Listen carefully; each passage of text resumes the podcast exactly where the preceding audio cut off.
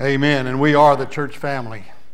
And we're glad to be here to be able to worship the Lord in spirit and in truth. We left the Apostle Paul last week, last time we were together, and he was not being treated very nicely. We're going to pick that up. Today, I want to talk about our powerful testimony. You have a testimony. I have a testimony. We all have a testimony. And it's something that really can't be refuted, debated, or discussed by other people, perhaps, because it's ours and it's personal. Look with me, if you will, the 21st chapter of Acts. I will begin reading at verse 30. The whole city was aroused. People came running from all directions. Seizing Paul, they dragged him from the temple, and immediately the gates were shut. While they were trying to kill him, news reached the commander of the Roman troops that the whole city of Jerusalem was in an uproar. He at once took some officers and soldiers and ran down to the crowd. When the rioters saw the commander and his soldiers, they stopped beating Paul. The commander came up and arrested him and ordered him to be bound with two chains. Then he asked who he was and what he had done. Some in the crowd shouted one thing, some another. And since the commander could not get at the truth because of the uproar, he ordered that Paul be taken into the barracks. When Paul reached the steps, the violence of the mob was so great that he had to be carried by the soldiers. The crowd that followed kept shouting, Get rid of him. What's that have to do with your testimony? Glad you asked. You see, the Temple Mount area where the temple is located was constructed in such a way that it would only allow Gentiles to come into the very outer court. The next two courts were reserved for Jewish women and Jewish men. And then there was that inner court where priests would assemble. But the non Jews were not allowed to go beyond a certain point or risk their death. They had seen Paul with another person by the name of Trophimus from Ephesus. So it makes you think that some of these Jews who had traveled into the area to celebrate Pentecost uh, that recognized Trophimus were probably Ephesian uh, Jewish people. And so there are three things that you're going to see here about our testimony. Number one, you're going to seize the opportunity when God presents it, you will seize it. So many of us uh, have pondered about why we're not able to talk to some other people about Jesus Christ. Perhaps we see somebody else who is very active in, in sharing their faith, in sharing their testimony with somebody else, and yet we are unable to do so for some reason. We can't figure it out, perhaps. Maybe we're not really looking for the opportunity to do so. You see, this uh, Antonia fortress was at the northwest corner of the temple. And Herod the Great was the one that had commissioned the building of this fortress. It had four towers on each side of this fortress, and it literally joined into the temple. It was there to quell any riot that would break out in Jerusalem. The one thing that the Roman Empire would absolutely not tolerate was civil unrest. They wouldn't, they wouldn't tolerate it at all, and so this Antonia fortress at the northwest corner of the temple was one that could house as many historians tell us as a thousand Roman soldiers. And so there were two sets of steps going down these barracks into this temple area. It was connected to the outer courts of the temple by these two flights of stairs. And yet, when they heard the disturbance down in the temple area, the commander came down with soldiers and they basically rescued Paul. He was being beaten. And of course, they desired to beat him to death. They didn't want him around any longer. When they kept shouting, Get rid of him, they wanted Paul not just physically removed, but physically removed from planet Earth. And so they were uh, in that mindset. Now, Paul sees the opportunity. As the soldiers were about to take Paul into the barracks, he asked the commander, May I say something to you? And obviously, he spoke to the commander of the Roman army there in Greek. And so it surprised the Roman commander. He said, Do you speak Greek?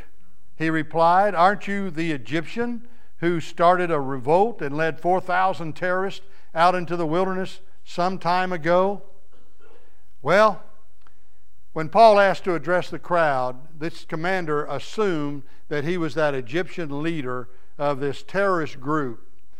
Uh, ancient historians will say that it was around AD 54 where this Egyptian leader led some 4,000 men to revolt against the Roman government.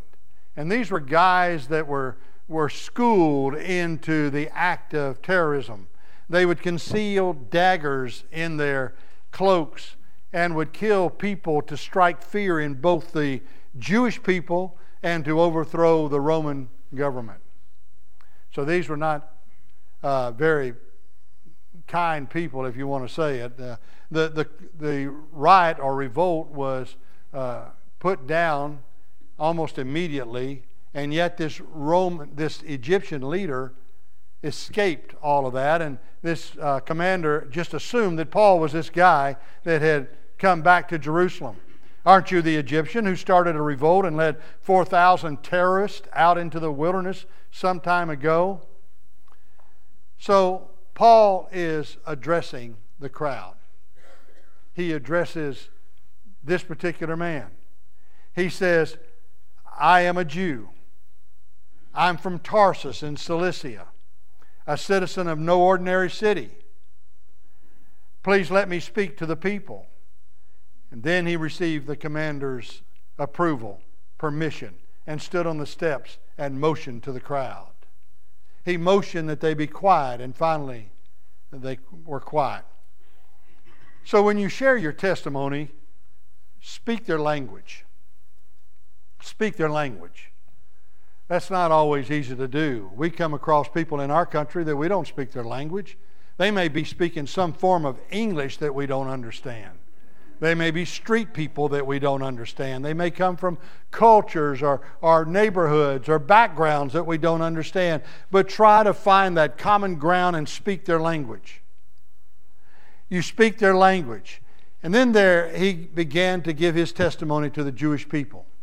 Now, anytime I take a team overseas on a mission trip or anywhere else on a mission trip, I always ask them to write down their testimonies. Your testimony should be no longer than three minutes. Some of us can drone on forever. But keep the testimony brief to about three minutes. And there are three elements to every testimony my life, what my life was like before I came to know Jesus Christ how I came to know Jesus Christ, and what my life has been like since. So when you share your testimony, you know it's very personal, very intimate, very uh, appropriate for you. And so that's what we have. God has given each and every one of us our testimony. He says in verses 2 through 5, This is my life before I met Jesus. He motioned to them, to the crowd, to be quiet. And when they were all silent, finally, he said to them in Aramaic, their language,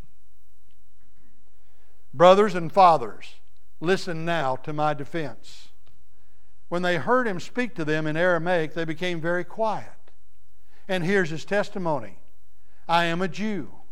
I'm one of you. I'm just like you. Not only that, I was born in Tarsus of Cilicia, but I was brought up in this city. As a young boy, I ran the streets of Jerusalem. I was raised right here. I'm part of you. You know who I am. These people from outside of Jerusalem that were creating such a disturbance with the mob uh, did not know this background. And so he says, I'm just, I'm like one of you. I was raised in this city. I'm Jewish. I studied under Gamaliel. Gamaliel. There was no rabbi that was more respected in Jerusalem and in its environs than Gamaliel, the teacher. He was one that was so well versed in Mosaic law, in the law of Moses, that as he instructed them, no one would even question him. Gamaliel was so well respected, Paul said, I'm a Pharisee. I was a Pharisee.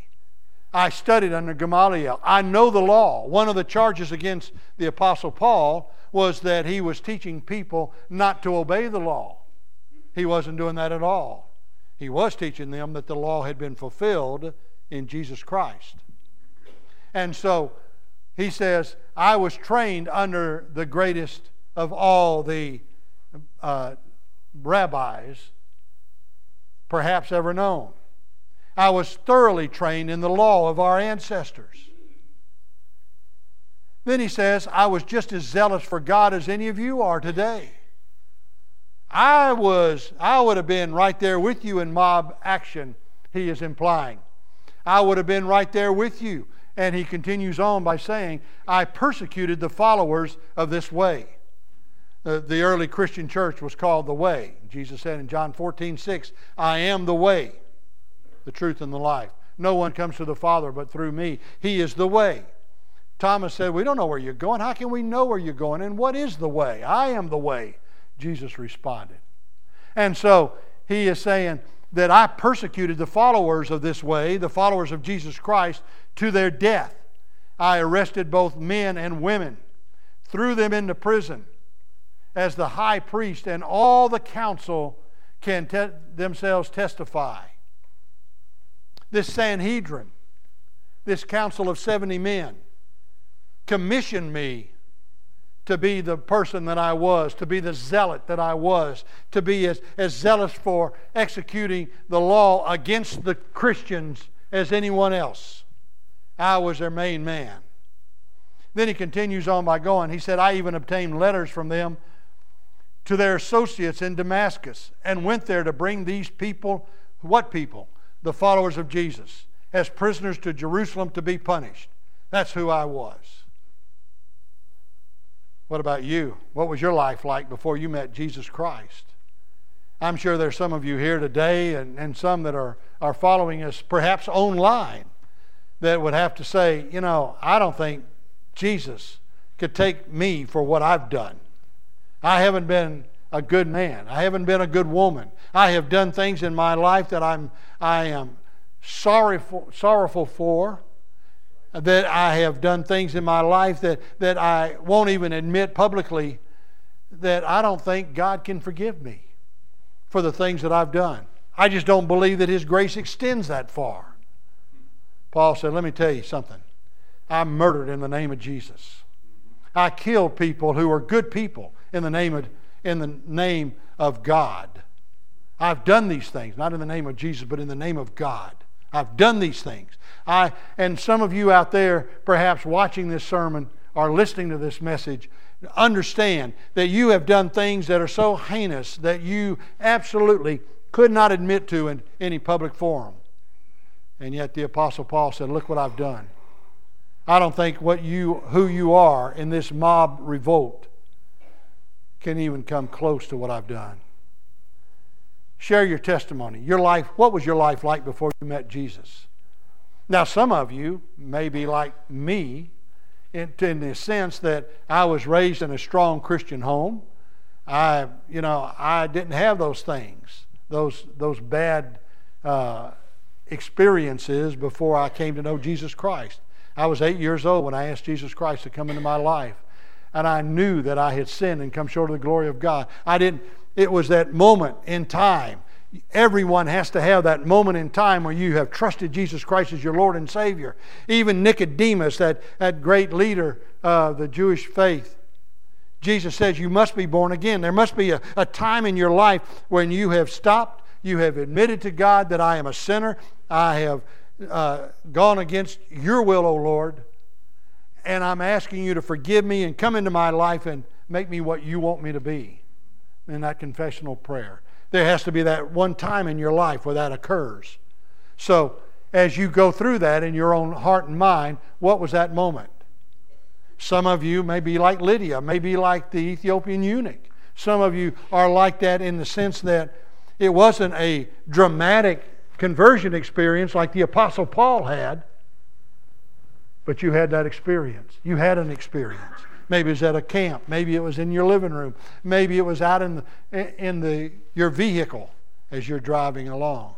Whatever the case might be you come to that place where this is what my life was like before I came to know Jesus Christ. And point number two, this is what my life, this is how I came to know Jesus. This is how I met him. Paul said in verse 6 and following, About noon, as I came near Damascus, suddenly a bright light from heaven flashed around me. I fell to the ground and heard a voice say to me, Saul, Saul, why do you persecute me? Who are you, Lord? I asked. I am Jesus of Nazareth, whom you are persecuting, he replied. My companions, Paul said, saw the light, but they did not understand the voice of him who was speaking to me. What shall I do, Lord? I asked. Get up, the Lord said, and go into Damascus. There you will be told all that you have been assigned to do. My companions led me by the hand into Damascus because the brilliance of the light had blinded me. A man named Ananias came to see me. He was a devout observer of the law and highly respected by all the Jews living there. He stood beside me and said, Brother Saul, receive your sight. And at that very moment, I was able to see him. Wow. That's how he met Jesus. How did you meet Jesus? When did you meet Jesus? Where were you when that happened? If you say, I don't know or I don't have an experience like that, maybe you need to get that thing rectified today. Ask Jesus to come into your life. There should be a moment in time where you have trusted Christ Jesus as your Lord and Savior. I didn't inherit him. I had godly mother and dad. It, didn't, it wasn't in my DNA. It wasn't in my uh, inheritance. It wasn't, my faith wasn't because of their faith. It's because I personally received Jesus Christ as my personal Lord and Savior. Amen. Now, that's how he met Jesus. So, what was his life like since he believed in Jesus? Wow. He says in verse 14 through 16, then he said, The God of our ancestors has chosen you to know his will, to see the righteous one, and to hear his words from his mouth. You will be his witness to all the people of what you have seen and heard. And now what you are what are you waiting for? Get up, be baptized, and wash your sins away, calling on his name. Now we're baptized to show our public identity with Jesus Christ. It's, I don't believe the scripture says it's necessary for salvation. The thief on the cross was not baptized. He didn't have to get down off the cross and, and be immersed but because Jesus said, This day, today, you'll be with me in paradise. And yet, I do believe that it's necessary for public identity with Jesus Christ. There's no secret disciples, folks. It's time for all of us to stand up and understand that it is through Christ Jesus that we have life abundant and eternal. And because of that, I'm willing to demonstrate my love for Him publicly by following Him in baptism to symbolize the death, the burial, and the resurrection of Jesus Christ. Now I am buried with Christ into his death. And like Christ, I have been raised to walk in a new lifestyle, in a new walk. That's what baptism symbolizes. So Jesus told him to get up, be baptized, call on his name. Wow. Well, he saw Jesus.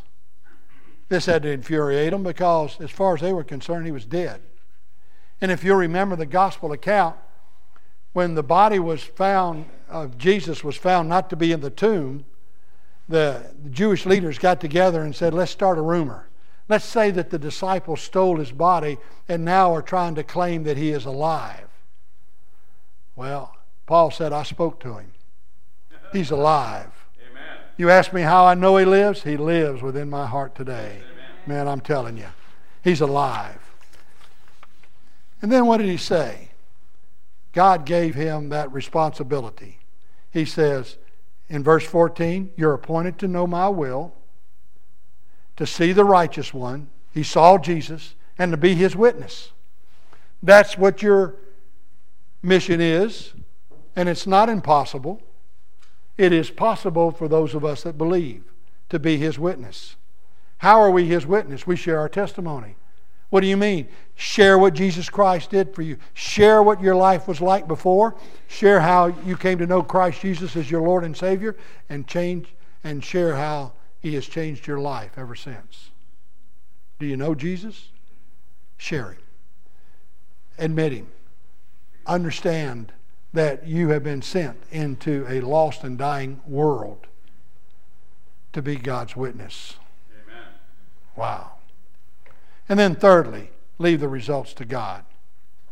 The Bible says in verses 17 through 21, Paul says, When I t- returned to Jerusalem and was praying at the temple, I fell into a trance and saw the Lord speaking to me. Quick, he said, leave Jerusalem immediately because the people here will not accept your testimony about me.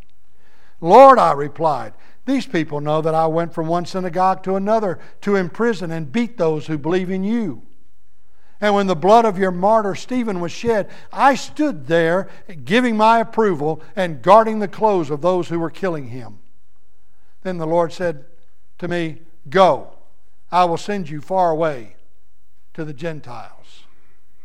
You know what successful witnessing is? Clearly defined it is simply sharing Christ in the power of the Holy Spirit and leaving the results to God. Oh, we will argue. Oh, Lord, I'm not finished here. I have, I have to speak to that person one more time. And sometimes God says, No, I'm sending you out. You're to sow the seed. You're not responsible for its growth, you're only responsible for sowing it. The seed, the soil, is the responsibility of the person receiving the seed. They can either receive it or not. So, leave the results to God. Some of us have difficulty doing that. We want to revisit it time and time again. Sometimes, when God sends us to a certain field of ministry or mission, we need to understand that when God removes us from that area, He does it because our work in that field may be over. And yet, God will continue to allow that seed to grow. Well, at first, Paul debated with the Lord. He wanted to convince the Jews that he was the new man. Jesus was the Messiah and is still alive. Have you ever had that situation with family and friends? And maybe you've come from a really, really tough background. And in that background of yours, maybe there's been a, abuse in your background, maybe there's been uh, either psychological, physical, or whatever the case might be. Uh, or maybe there is something in your life as an adult uh, that you're not proud of. And you want to stay there and convince everybody else that you are a new person. God says, You got to leave the results to me. I ask you to go to be faithful in giving your testimony, to being a witness of me, that I'm still alive, I'm still speaking to you, I'm still involved and engaged in your life. Leave the results to me. Now go, Paul. And Paul finally relented and left Jerusalem. I think some of us get so bullheaded at that particular point that we have a hard time understanding the sovereignty of God, the nature of God when God gave the Great Commission, when Jesus gave this Great Commission to the disciples, He said, Go ye therefore. Go. Two thirds of the word God is go. You, you can't do certain things if you stay where you are. You can't reach your destination if you fail to go. You can't see what God is accomplishing if you stay and argue with Him about where you need to serve. And so Paul argued at first and then relented and repented and left. And God took him to the non Jewish world. And the rest, as they say, is history. Amen. Do you know Jesus Christ as your personal Lord and Savior today? This is what the question is. Get up, go into Damascus. What is God calling you to do? Have you trusted Jesus Christ as your Lord and Savior? Do you know what God is doing in your life? Are you willing to turn it over to Him for His purpose? You're here this morning, maybe you're looking for a church home. We got a great church family. And I just am awed by the fact that God has sent so many wonderful people to our church family. We're you know, we see a, a packed house almost every Sunday. Amen. And it's a wonderful blessing. And yet, there are so many others that need to know Jesus Christ as their Lord and Savior that, that are in our community, in our families, in our neighborhoods. And we just simply need to go and share our testimony. Did I tell you what, my, what happened to me one time years ago? Maybe it was months ago. Maybe it was days ago. Can I share what Jesus has done in my life? Can I give you a fresh testimony? Wow. Let me just tell you what the Lord has done. Maybe you're here, you're looking for a church home. We have a great place for you. Maybe you're looking to rededicate your life to the Lord Jesus Christ. We talked about the lordship of, of Jesus this past Wednesday in our study of 2 Peter.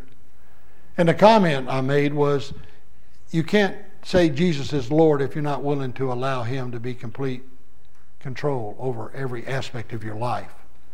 Not everyone who says to me, Jesus said, Lord, Lord, will enter the kingdom of heaven, but he who does the will of my Father which is in heaven.